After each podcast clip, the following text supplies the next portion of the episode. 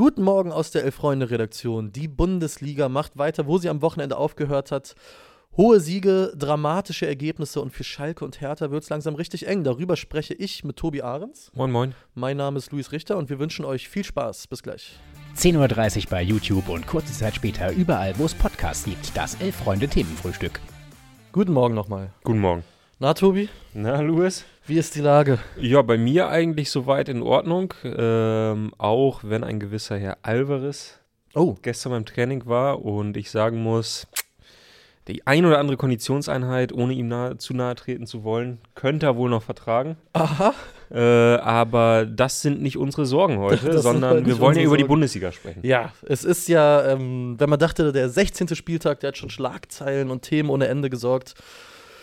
Da knüpfen wir nahtlos an. Ja, definitiv. Du warst gestern im Stadion, deswegen äh, lass uns als allererstes einen, Ja. einen kurzen Stylepass machen. ähm, du hast schon gesagt, du warst ein bisschen, bisschen wärmer angezogen. Ja, das ja. war der Zwiebellook. Wie, wie bist du reingegangen? Kann ich gerne erzählen. Also, in den Schuhen, äh, Einlagen mit äh, so Wolleinlagen, Oh. dass da nochmal so ein bisschen Dämmung zum Boden ist. Mhm. Thermounterwäsche oben und unten, eh klar. Ja. Dann untenrum äh, Hose drüber. Mhm. Gut. Man kommt nicht drum rum.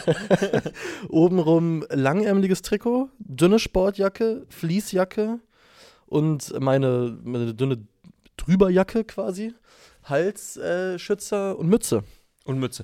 Äh, Ergebnis, Ergebnis davon, du sitzt heute mit Tee hier, hast Hals- und Kopfschmerzen, aber nur eins wetterbedingt. Nur eins wetterbedingt, Ähm, tatsächlich Halsschmerzen, ja. Letzte Frage dazu. Mhm. Du sagtest gerade langärmeliges Trikot. Was für ein langärmeliges Trikot hast du? Ähm, ah, welche Saison war das?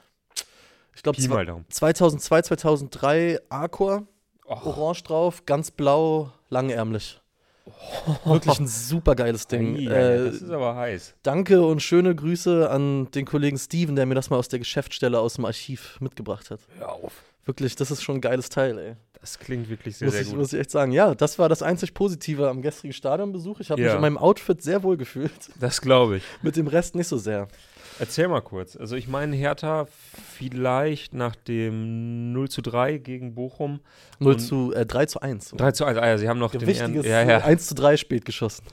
äh, Und jetzt der, der äh, echten Klatsche gegen den VfL Wolfsburg. Ja. So ein bisschen, na gut, wir sprechen gleich noch über Schalke, aber so ein Mhm. bisschen die Enttäuschung des Saisonstarts und mit, ja, argen Bauchweh, wenn man daran denkt, dass am Wochenende ein Derby vor der Tür steht. Absolut. Also ich hab, bin ganz ehrlich, ich habe mit vielem gerechnet gestern, aber nicht, dass es wirklich so abläuft. Also ich hätte mir absolut vorstellen können, äh, Hertha verliert dann 0-2, 0-3, aber wehrt sich vielleicht mal gut. Ja. Aber Hertha war wirklich einfach maximal die 10, 15 Minuten nach der zweiten Halbzeit war eine kleine Reaktion zu sehen und ansonsten ist es wirklich beängstigend. Man fragt sich, was ist passiert in Florida? Wurde, weiß ich nicht, äh, wieder unter Wasser äh, Torpedo gespielt wie zu Klinsmann Zeiten oder hat die Sonne den Jungs nicht gut getan? Weil ich muss dir ganz ehrlich sagen, das ist so mein großer Takeaway von diesem Spiel, dass Hertha mal so vermöbelt wird, das erlebe ich jetzt nicht zum ersten Mal. Ich erinnere mich noch gut an den äh, Februar oder Januar 2020, 0 zu 5 Niederlage zu Hause gegen den ersten FC Köln. Allerdings, Sowas muss ich dir mal erinnern. ja. allerdings muss man da sagen, war das in einer Zeit, wo, ähm, da muss ich vielleicht, nee, muss ich nicht kurz ausholen, aber wo der Verein in einem Maße gebrannt hat, was schon brutal war. Da war Mhm. Klinsmann gerade weg, Alexander Nuri völlig überfordert am Ruder und da war eh alles, wo du dachtest, okay, gerade ähm, grad ist eh nichts zu retten. Was diesmal für mich wirklich der Unterschied ist, die Hinrunde oder zumindest der Teil bis zur WM, der war rein punktetechnisch nicht gut, keine Frage. Aber man hatte trotzdem so dieses zarte Pflänzchen Hoffnung, dass man dachte, okay, immerhin ist fußballerisch im Vergleich zu den letzten drei Jahren wirklich mal ein bisschen was passiert. Man konnte so ein bisschen was zumindest War erkennen. ein zartes Pflänzchen. Ja, ne? man konnte erkennen, okay, der, der Schwarz ist irgendwie ein guter Typ, der vermittelt den was. Man, man sieht eine bisschen Entwicklung, ein Schnüff. ein Schnüff.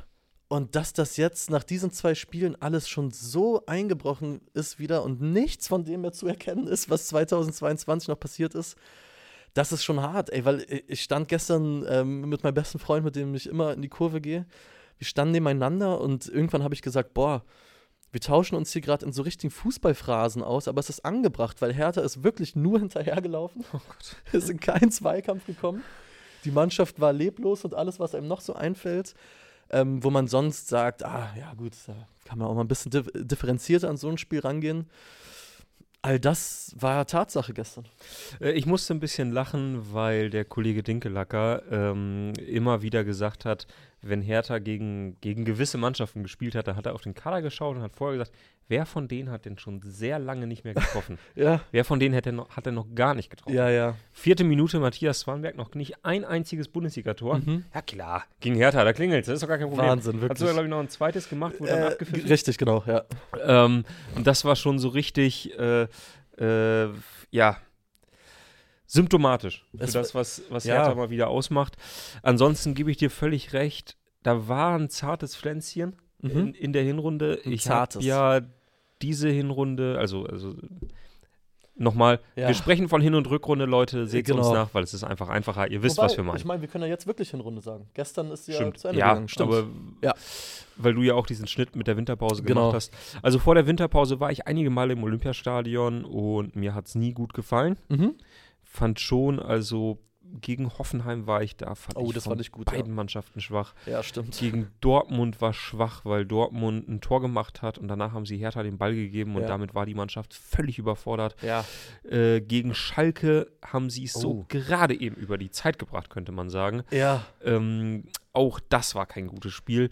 Und ich sehe das in Teilen, Mhm. gerade im Vergleich zur Vorsaison, da sind ja bei dem einen oder anderen individuell Leistungssteigerungen zu verzeichnen, sei es ein Luke Bacchio, der wiedergekommen ist, mit dem man wirklich sagen kann, sorry, der, äh, der bringt dich weiter aufgrund seiner Schnelligkeit.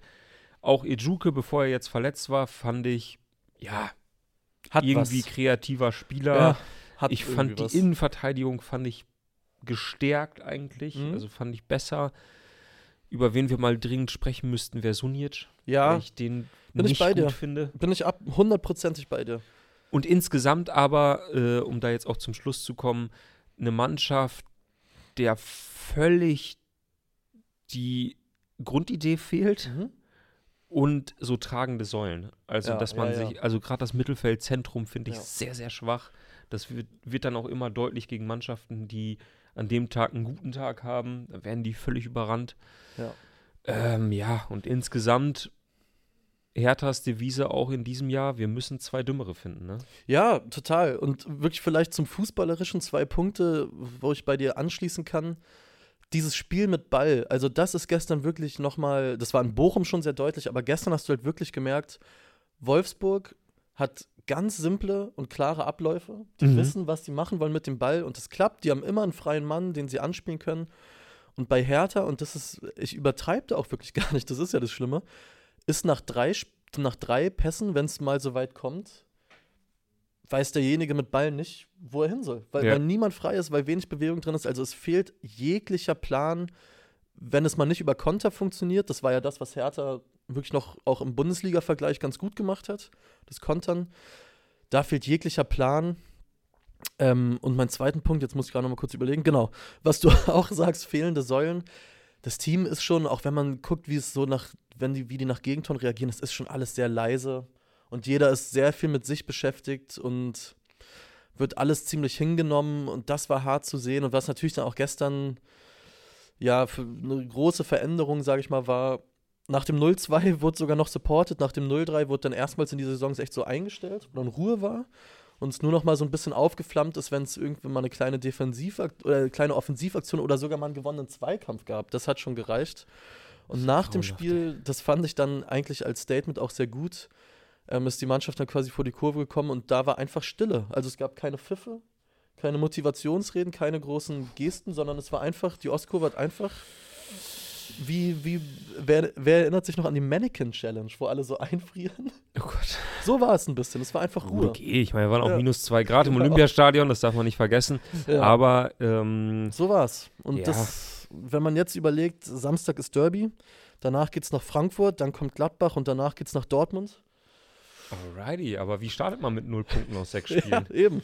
Also es, es, ich mache mir er- erstmals in dieser Saison, auch wenn das für Außenstehende oder mit neutralem Blick auf Hertha komisch klingen mag, ich mache mir erstmals wirklich Sorgen. Okay.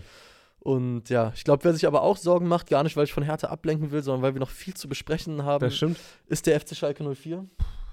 In Frankfurt äh, konnte man sagen 0-3 verloren, aber da war, da war viel drin. Da war kämpferisch viel dabei und hier Ja, auch der neue wir haben Flügelstürmer, 0-3 verloren. Genau. Also, Der hat ein bisschen was gezeigt und jetzt hast du halt zu Hause nochmal richtig einen vor den Bug bekommen. ja, das war gegen Leipzig. Äh, Leipzig war schon gut. Ja. Sportlich. Ähm, aber Schalke war auch wirklich schlecht. Also gerade wenn du dir diese Gegentore nochmal so im Detail anguckst, viele Räume gelassen. Äh, gut, bei dem einen waren sie tatsächlich gerade in Unterzahl, äh, weil, weil einer äh, neben dem Platz stand. Aber es sah bei allen Toren so aus, als wären sie irgendwie immer in Unterzahl gewesen. Ja. Und mit neun Punkten aus der Hinrunde, aus der Hinrunde, Mhm.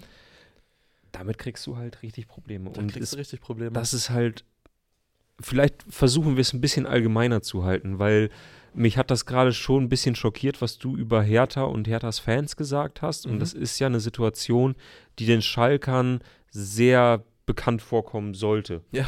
Also auch, dass man eigentlich nicht so richtig weiß, wer holt bei uns die Kohlen aus dem Feuer. Äh, alle Spieler werden irgendwie schlechter, sobald sie ein Schalker Trikot anziehen. Das Ja. ist bei Hertha genau das Gleiche. Ja. Fans, hey, Schalke hatten wir ja die Tage auch einen schönen Text vom Kollegen Max Nölke. Mhm. Äh, irgendwie immer äh, dabei am Supporten, aber man versteht, wenn irgendwann dieser Frust aufkommt, man einfach auch keine Perspektive sieht Genau. einfach keine Hoffnung. Und das ist bei diesen beiden Mannschaften schon sehr, sehr krass. Und ich frage mich ein bisschen, ob das was mit diesem, mit diesem Saisonformat zu tun hat, dass man jetzt so Mhm. acht Wochen Zeit hatte Mhm. und dass wir immer mehr krassere Ergebnisse in, in den nächsten Wochen sehen werden, Ja. weil Mannschaften ja vielleicht eigentlich eine gute Idee haben, weil sie vielleicht besonders körperlich spielen, also sehr physisch, so wie, wie Köln, wie Wolfsburg in einer gewissen Weise vielleicht auch, ähm, und die sehr viel rausziehen aus dieser Pause. Mhm. Und dann hast du andere Mannschaften wie Schalke, Hertha, die überhaupt keine Substanz, keine Basis haben, um sich zu verbessern. Ja. Und die es gerade deshalb so enorm schwierig haben werden in den nächsten Wochen. Das frage ich mich. Finde ich Weil wir halt auch so viele krasse Ergebnisse jetzt in den ersten Total. hatten. Also es sind viele so Freak-Spiele dabei.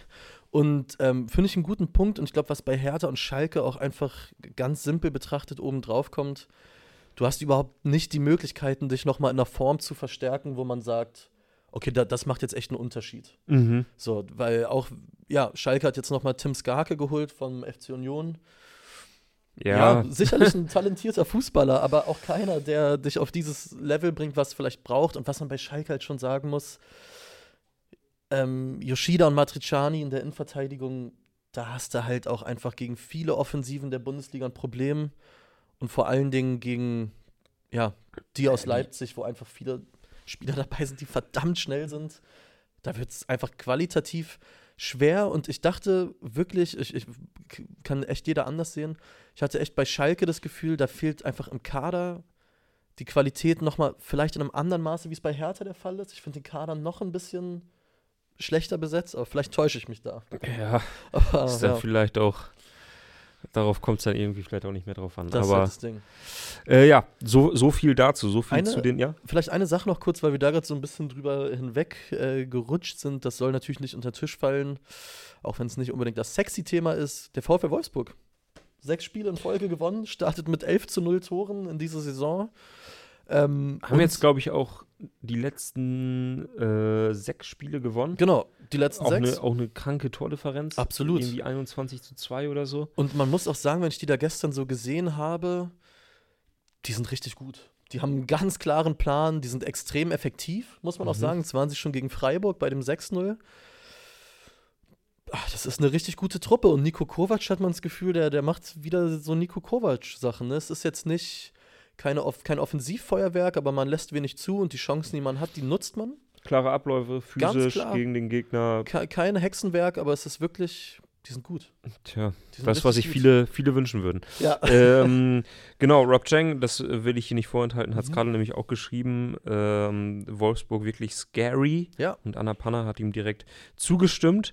Äh, hier werden schon die ersten Trainer natürlich gehandelt Ja. für Hertha BSC. Ja, sicher. Sei es ein Magath, sei es ein Favre, der frei ist. Ja. ähm, Ja, Das ist Schauen halt wir auch, mal. Das ist halt auch das Ding, ne? Ohne jetzt, dass ich das Hertha-Thema wieder aufmachen will. Wir haben halt auch schon sehr viele der Feuerwehrmänner, über die man so aus Spaß redet, einfach durch über die letzten Jahre. Wer soll da jetzt noch kommen? Paul Ähm, Dardai, äh, Paul 30. Dardai. Spieltag. Genau. Aber eine andere Frage an dich, Tobi. Ja. Die Bayern spielen wieder nur 1 zu 1 und jetzt muss ich dich natürlich fragen, wie viel Schuld trifft Serge Gnabry? Äh, ja, ich habe mich gestern das erste Mal länger mit äh, Serge Gnabry und seinem Style beschäftigt. Eine sehr schöne Fotostrecke auf erfreunde.de, kann ich nur empfehlen. Hat mir- hat mir wore auch echt better? Hat mir auch wirklich Spaß gemacht, Das muss ich glaub ganz ich. ehrlich sagen. Ja. Ich finde es ein bisschen komisch. mh, Ich bin da auch noch nicht ganz durchgestiegen, aber Salihamidzic hat ja gestern nach Abpfiff ja so ein bisschen den Bernat äh, angeklagt, äh, hat gesagt, ja, so ein Gnabry, also das würde nicht für den FC Bayern stehen, dass man sich in so einer, ich meine, man kann es auch nachvollziehen. Samstag war, äh, Freitag war das letzte Spiel gegen Leipzig, dann hat man dreieinhalb Tage Zeit, um sich zu regenerieren äh, in der englischen Woche, ob man da nach Paris muss. Nur aus sportlicher Sicht, Mhm. weiß ich nicht. Andererseits fand ich so ein bisschen seltsam, weil Manuel Neuer, also wenn man dieses Zitat von Salih Hamicic liest, Ja. dann könnte man denken, es geht um Manuel Neuer. Ja. Äh, aber es ging um Serge Gnabry und gerade so diese Neuer-Sache, klar, die Bayern haben, glaube ich, gerade auch hintenrum schon durchblicken lassen, dass sie das überhaupt nicht lustig fanden, was da passiert ist. Mhm. Aber das ist irgendwie nochmal so ein bisschen was anderes, als einen guten Tag in Paris zu verbringen.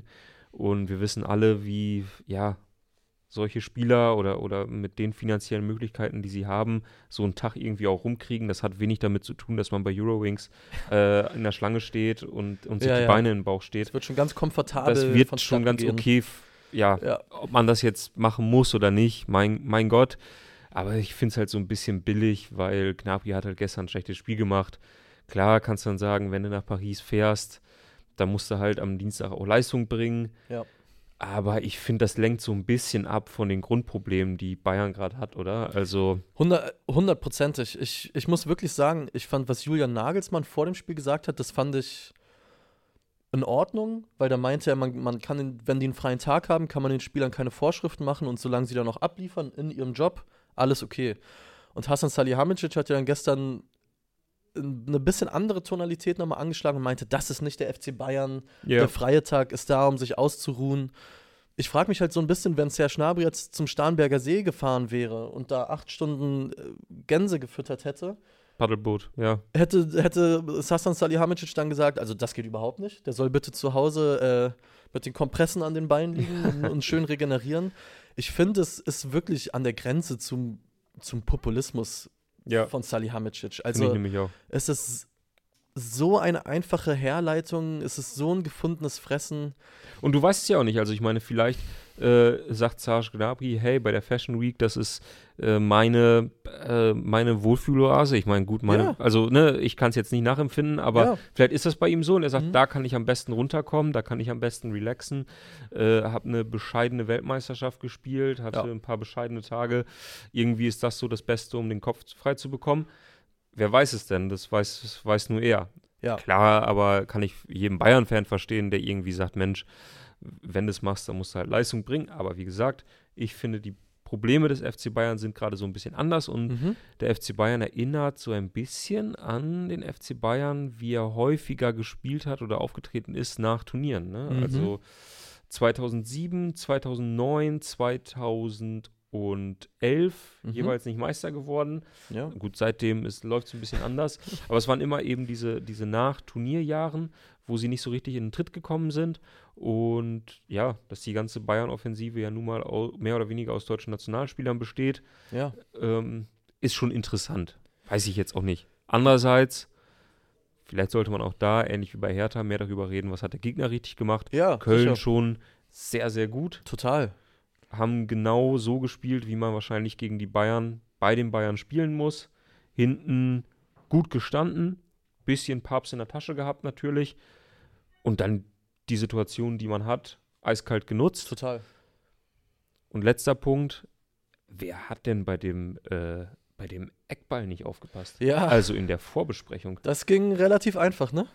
Also es soll ja nicht das erste Tor ge gewesen sein, was die Kölner in dieser Saison nach dem Eckball äh, erzielt haben. Mhm. Aber wenn du siehst, wie Skiri schon auf den Ball wartet, Ja, während der verlängert wird, ja, weißt du, dass das für zumindest elf Kölner klar war, was in der Situation passiert. Und total. für keinen Bayern-Spieler. Keine Ahnung. Ja. Vielleicht Toni Tapalovic, der sich Toni normalerweise mit den Eckbällen des Gegners beschäftigt und Tom Starke konnte sich so schnell nicht mehr einarbeiten. Das ist Genau. für mich die einzig denkbare Alternative. Ja, also bei, den- bei den Bayern, klar, liegt da so ein bisschen der Verdacht nahe, die waren natürlich anders als andere Bundesligisten. Da war ja gefühlt der ganze Kader bei der WM, hatte wenig Pause. Ja, wer weiß, wie das mit reinspielt. Es, es gab zwei Neuzugänge. Auf jeden Fall, da stimmt vieles noch nicht. Aber ich würde auch gerne lieber über die Kölner reden, weil ich finde es echt geil, tatsächlich, wie, wie die das gerade machen. Und dass sie auch so ein bisschen das bestätigen, was man Ende letzten Jahres gesagt hatte, wo dann ja vieles hinten raus nicht mehr geklappt hat, haben bei Hertha verloren unter anderem, wo man gesagt hat, ey, die waren einfach platt. Und Steffen Baumgart hat es ja genauso gesagt. Der hat ja dann über einzelne Spiele auch zum Teil gesagt, ey, ich konnte den nicht aufstellen, weil der ist, der ist im Arsch. Der, der kann gerade nicht Mhm. spielen. Und jetzt, wo das weggefallen ist, quasi diese Doppelbelastung, festigt sich dieses Bild, was man einfach vom FC hat. Das ist einfach eine richtig stabile Truppe. Trotzdem muss ich sagen, ich hatte gestern als Hertaner ein ziemliches Déjà-vu. 90. Minute, äh, Ball wird geklärt. Ich weiß gar nicht, welcher Bayern-Spieler ihn hatte. Davy Selke läuft ihn nur so ein bisschen an, aber auch nicht so richtig. Ball wird einmal quergelegt. Josua Kimmich nagelt ihn in den Knie. Und ich will da Davy Selke keinen Fehler unterstellen. Äh, diesen Pass konnte er wahrscheinlich gar nicht so wirklich verhindern. Und trotzdem war das so eine Szene, wo ich dachte, wow, das habe ich hunderttausend Mal erlebt. Und man muss halt auch einfach Jeder, jeder hat dieses Anlaufverhalten von Davy Ja. Selke. Jeder, der ihn einmal hat spielen sehen, hat das im Kopf. Das sind diese großen, weiten Schritte, Genau, die immer ein bisschen alibihaft wirken, weil Ja. er nie an den Ball kommt. absolut. Äh, und dass dann natürlich so eine Situation entsteht, irgendwie auch symptomatisch. Und man Naja. muss natürlich sagen, wirklich Kimmich, der Abschluss ist fantastisch. Würde mich mal interessieren von den Kölnern, die zugucken. Ähm, unser Powerpraktik Felix Rösen, seines Zeichens FC-Fan, der war, der war gut drauf. Der meinte, ja gut, Gegentor 19 Minuten, aber trotzdem Punkt in München nehme ich mit. Würde mich mal interessieren, weil ich finde, ja, wenig überraschend, so Last-Minute-Gegentore, oh, das ist schon das ekligste, was es gibt. Wenn du es so zum Greifen hattest und wo wir bei Last-Minute-Gegentoren sind, der VfB Stuttgart Oh, war so ja. kurz davor, den ersten Sieg unter dem schönen Bruno einzufahren und dann hat André Kramaric auch ein Traumtor geschossen. Äh, und spielt 2-2 in Hoffenheim, aber ich glaube, der Aufreger der Partie war ein anderer. Gelb-Rot für Jubeln mit den eigenen Fans. Ja, für Ahamada. Viele Stuttgarter haben sich danach äh, ja, sehr schockiert gezeigt, meinten, das ginge doch gar nicht.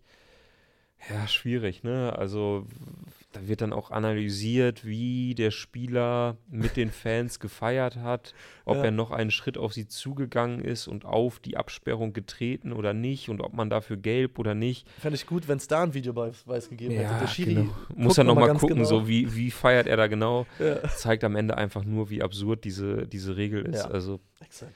mein Gott, ey, du schießt halt ein Tor oder, oder freust dich über das Tor, ähm, dann äh, da passiert einfach nichts in dieser Situation Ja. und er kriegt dafür gelb-rot. Das ist. Wahrscheinlich kann es der Schiedsrichter mit dem DFB-Regelwerk sofort erklären Ja. und juristisch gesehen hat er recht. Ändert nichts daran, dass das ein totaler Schwachsinn ist. Absolut. Also zu 100 Prozent. Und ich habe es dann in der Sportschau so ein bisschen gesehen und mich hat es total überrascht, weil, weil es so lange nicht mehr passiert ist und ich einfach auch total vergessen hatte, dass es diese Regel überhaupt gibt. Und wenn ich mich da in die Lage von einem VfB-Fan versetze, du schießt gerade das 2-1 und im nächsten Moment dann sowas, also das ist auch, ja, der VfBler würde wahrscheinlich auch sagen, typisch VfB, aber ich bin da 100% bei dir. Es ist Quatsch. Es hat das Spiel nicht verändert. Er hat keinem Fan damit was getan, auch sich nicht. Es war jetzt auch nicht so, dass es ja an einem Zaun war, wo man sich, was ja, glaube ich, damals der Ursprung der Regel war, irgendwie einen Finger verletzen könnte, weil du hängen bleibst. Das war ja quasi offen zueinander. Mhm. Ach, und es ist einfach Quatsch. Aber trotzdem muss ich sagen, immer wenn ich so Spieler mit den Fans jubeln sehe, irgendwie nah an den dran oder auf dem Zaun, ich muss immer an Ebi Smolarek denken. Beim BVB. Stimmt. Wie dieses Bild vor der Süd, wie er das Peace-Zeichen zeigt und da steht. War so ein ikonisches Bundesliga-Bild in meinen Ja, Augen. aber es ist irgendwie auch so Schwachsinn, weil ich meine, äh, im Olympiastadion in Berlin, du kennst es nun wirklich, ja, wenn dort Spieler zu den Fans jubeln, hast du halt eben diesen Graben dazwischen. Wilfried Konga beim 2 gegen Schalke, genau das gleiche. Näher kann man nicht an die Fans rankommen. Kann man halt architektonisch in Genau. diesem Stadion nicht. Ja, Und da gibt es kein Gelb, weil da so ein Graben dazwischen ist. ja. Irgendwie zeigt das alleine, dass halt diese Regel dann wieder schwachsinnig ist. Total. Naja, ich möchte kurz ein bisschen aus dem Forum, Ja, aus der gerne. Community äh, vorlesen. Da gibt es ein paar schöne, äh, paar schöne Kommentare. Ähm, für ihr Töne schreibt, Köln wirklich unfassbar stark, beeindruckend, muss man neidlos anerkennen. Äh, Marcel Wehner freut sich, Baumgart bei minus zwei Grad im T-Shirt, feiere ich. Hammer. Absolut, war mit eines der Bilder äh, gestern ähm, der Bundesliga. Dann schreibt Florian Heidvogel, angesprochen auf deine Frage, er scheint Kölner Fan zu sein. Mhm. Ähm, vor dem Spiel hätte ich das so 1-1 sofort unterschrieben, klar. Wenn man vor allem die zweite Halbzeit sieht, was das Tor für die Bayern natürlich, war das Tor für die Bayern natürlich verdient, aber in der 90. Minute den Ausgleich kassieren, So aua. eklig. Ja. Ich glaube auch, das fasst es ganz gut zusammen und ähm, ähm, äh, De- Dettener schreibt, das 1-1 hätte ich als Kölner in jeder einzelnen Minute gekauft. An dem späten Gegentor war es gut, dass danach keine weiteren ewigen Minuten des Zitterns angesagt Oh ja. waren. Äh, und dann finde ich ganz interessant, damit kommen wir sozusagen auch schon zu den Spielen, die heute stattfinden werden, Mhm. die wir noch tippen müssen. Ähm, denn Maximilian Schulz schreibt, als Eintracht-Fan wünsche ich mir natürlich nichts sehnlicher als die Meisterschaft. Klar, aber die werden gerade auch hochgejazzt, um die Meisterschaft spannend zu reden. Der Samstag wird entscheidend. Da spielen sie gegen die Bayern. Genau. Genau. Vorher aber spielt die Eintracht heute Abend gegen den SC Freiburg und es Ui. ist nach den Ergebnissen, vor allem der Bayern äh, der letzten äh, fünf Tage, ähm, ist es ja das Verfolgerduell. Ja. Der Total. Gewinner, wenn es einen geben sollte, wäre zumindest punktetechnisch echt dran. Ja, absolut. Wollen wir die Tipps rein? Ja, komm. Weil ich habe so eine kleine Tendenz. Du hast eine kleine Eine Tendenz. kleine das freut mich. Tendenz. Lass uns mal drüber sprechen, denn heute Abend empfängt der FSV Mainz 05 Borussia Dortmund. Dortmund hatte wieder so ein klassisches Dortmund-Spiel. Total. Lange irgendwie schwer getan, Ja. äh, obwohl sie es spielerisch auch eigentlich in der Hand hatten. Mhm. Ähm, meinst du, es könnte gegen Mainz ähnlich oder Nee? Äh, Ich, ich glaube nicht. Ich glaube, der BVB gewinnt es relativ unspektakulär 2-0. Hm. Sage ich. Nico Schlotterbeck kommt mal 90 Minuten durch ohne, ohne größere Brandstiftung. Komm, ich sag mal nur aus Spaß 1-1. Oh ja, okay. Würde ich, ja? Ja? Würde ich den Mainzern zutrauen. Wird's okay? Ja, okay. so ist nicht. Äh, Jetzt muss ich ganz kurz schauen, damit ich das hier vernünftig einleiten kann. Jo. Denn der Tabellensechste der Regionalliga Nordost Mm. empfängt heute Abend den Tabellenzweiten. Rot-Weiß Erfurt. Also Chemie Leipzig empfängt Rot-Weiß Erfurt. Erfurt als Aufsteiger direkt auf dem zweiten Tabellenplatz. Ja. Haben ein Spiel weniger als Energie Cottbus und könnten mit einem Sieg wieder oder, oder könnten Tabellenführer sein. Äh, traust du ihnen das zu? Traue ich ihn zu, tatsächlich. Äh, RWE? Warum nicht? Finde ich geil, dass du von RWE sprichst. Das ist tatsächlich, ähm, also ist ja richtig. Ist ja richtig, aber ja. Ja, ja klar, ich, ich, ich weiß schon, was du meinst. Doch, ich glaube, äh, Rot-Weiß Erfurt ähm, ziehen weiter so ihre Kreise durch die Regionalliga Nordost und gewinnen bei Chemie auswärts ah, auf schwierigen Bedingungen, weil der Rasen, ah, der ist hart und da wird es kalt. Äh, gewinnt 1 zu 0 Rot-Weiß Erfurt bei Chemie. Okay. Oh, welchen Kader scrollst du da gerade Äh, durch? Rot-Weiß Erfurt. Ich habe Ah. nur gerade mal geschaut, ob ich irgendwen kenne, aber tatsächlich scheint mir das ein bisschen, äh, nee, Der Steigerwald. da passiert nichts. Ich war einmal in Erfurt beim Spiel. Und? Schon im neuen, also neuen, Ja, ja. war richtig übel, war richtig hässlich. Ich glaube, es war 0-0 Ja. im, im Dezember. Oh ja. Das war auch so fünflagig. Ja, ja. Und ich glaube, Erfurt ist ja auch eins der Stadien, wo es in der Regel so ist wie gestern im Olympiastadion. Die Kurve ist schon relativ voll, aber Mhm. drumrum Passiert gar nichts. ist ja kaum mehr ein Mensch, ne? Laufbahn, Ist Macht's fast nicht besser? So ein Oktagon, oder? Ist Ja. nicht ganz rund, ein sondern. bisschen so Max Morlock-artig. Ja, genau, genau, wie in Nürnberg, ja. Ähm, genau. Also gut, dass sie bei Chemie Leipzig spielen. Jo. Deshalb kommen wir zum ja, Verfolgerduell des Spieltags. Ja. Freiburg gegen Frankfurt. Die Freiburger, ja, einen miesen Start. Ja. Aber das weißt du als Herr Tana äh, Ja. sowieso. Äh, Frankfurt 3-0 gegen Schalke. Möchte man meinen, SGE leicht favorisiert? Möchte man meinen, ich glaube, Freiburg antwortet und zeigt die richtige Reaktion und gewinnt zu Hause 2 zu 0 gegen Eintracht Frankfurt. Ui. Ich habe wirklich das Gefühl, auf Freiburger Seite, das war ein Ausrutscher. Sie waren auch tatsächlich, so doof das auch klingt, nicht so schlecht, wie das 6-0 meinen lässt.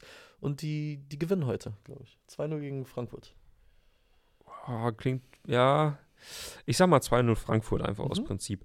Dann für mich ein wirklich interessantes Spiel. Oh ja. äh, Leverkusen gegen Bochum. Leverkusen hat gegen, gegen Gladbach gewonnen am Wochenende. Die gegen die Bochum, Gladdies. Bochum äh, aber mit einer wirklich überzeugenden Leistung gegen Hertha. Ja. Muss man jetzt natürlich wieder sagen, gut, gegen Hertha, ne, kann man Muss mal man gewinnen. einordnen können. Muss man einordnen können. Deswegen gerade dieses Spiel finde ich so ein, so ein Spiel zum Einordnen. Ja, beide Teams generell gut drauf. Ne? Bochum auch schon im letzten Jahr Thomas, unter Thomas Letsch eine ganz andere Truppe. Oh, Leverkusen ist mir aber gerade zu stark. Die haben so wahnsinnig viel Tempo. Mal gucken, vielleicht spielt Florian Würz es heute, heute das erste Mal wieder von Beginn an. Bochum bei aller Liebe, ich glaube, ähm, Leverkusen macht es relativ klar 3-0 tatsächlich. Ja, sag ich 3-1. Ja. Äh, Ich traue Bochum zu, dass sie im, äh, im Abstiegskampf bestehen können, aber nicht gegen Leverkusen. Dann äh, Werder Bremen gegen Union. Ui. Ist für Werder nicht ohne. Werder spielt heute gegen Union und dann noch gegen Wolfsburg und Werder kann da echt wieder unten reinrutschen. Nachdem man jetzt die letztes Jahr schon fast so ein bisschen sich damit abgefunden hat, äh, Füllkrug Mania und die bleiben Zehnter. Puh, Union, ja. Ja, die gewinnen in Bremen, glaube ich. Und kommen mit Selbstvertrauen ins Olympiastadion. Ach, Union, Union gewinnt äh, 2-1 Ich bei sag, Werder. ich sag, Union gewinnt 1 zu 0. Für mich Mhm. so ein klassisches Spiel, klassisch Union, Ja. wo man ein Spiel, was man später in der Nachbetrachtung nicht mehr auf der Liste hat, Ja. aber eins dieser vielen Spiele, bei denen man dann später sagen würde, Ja. ach, das haben die auch gewonnen. Das haben die auch gewonnen. Das genau. haben die auch gewonnen. Ja, okay, gut, dann ist man irgendwann halt Dritter, ne? Genau, genau. Vielleicht Janik Haberer nickt den irgendwie ein in der 71. Irgendwas wird Ja. passieren. Und zum Schluss Augsburg gegen Gladbach. Ei, ei, ei. Die Die ja. Gladdies. Ich sag, für die Gladdies wird es ein bisschen unangenehm. Aha, ja. Augsburg hat mir dann doch ganz okay gefallen Auf jeden Fall, ey. gegen Dortmund und die gewinnen. 2-1. Ich glaub's auch. Ich glaub's wirklich auch. Äh, Augsburg ist, ah, ich hab's die letzte schon mal gesagt, ist eine stabile Truppe. Also, man darf jetzt das eine Spiele sicher auch nicht überbewerten, aber die Neuzugänge, die haben da schon echt gut reingepasst. Ich Mhm. glaube auch. Ich glaube, das wird so ein, wo, um da bei deiner Analogie zu bleiben, das wird eines der Spiele, wo man nach der Saison sagt, äh, warum ist Augsburg jetzt irgendwie wieder 14. geworden? Also ja, klar, Weil sie die haben ja heute drei Punkte gegen Gladbach am mal geholt. Ne? Mittwochabend drei Punkte gegen Gladbach holen, weil er mit den Demirovic einen macht und äh, Jove Leo zwei Bälle klärt und dann gewinnt Augsburg heute mit 1 zu 0 gegen Borussia Mönchengladbach. Alles klar, dann äh, sind wir uns ja doch relativ einig, Jawohl. wie der Abend sich gestalten wird. Mhm. Ähm, ja, würde ich sagen, sehen wir uns morgen früh genauso wieder Tatsächlich genauso, wir beide. und reden darüber, warum der Abend komplett anders verlief. so ist es. ja? In dem Sinne wünschen wir euch einen schönen Mittwoch, äh, drücken all euren Vereinen die Daumen und melden uns morgen harmonisch zurück. Also, Mm. bis dann. Ciao, ciao. Ciao.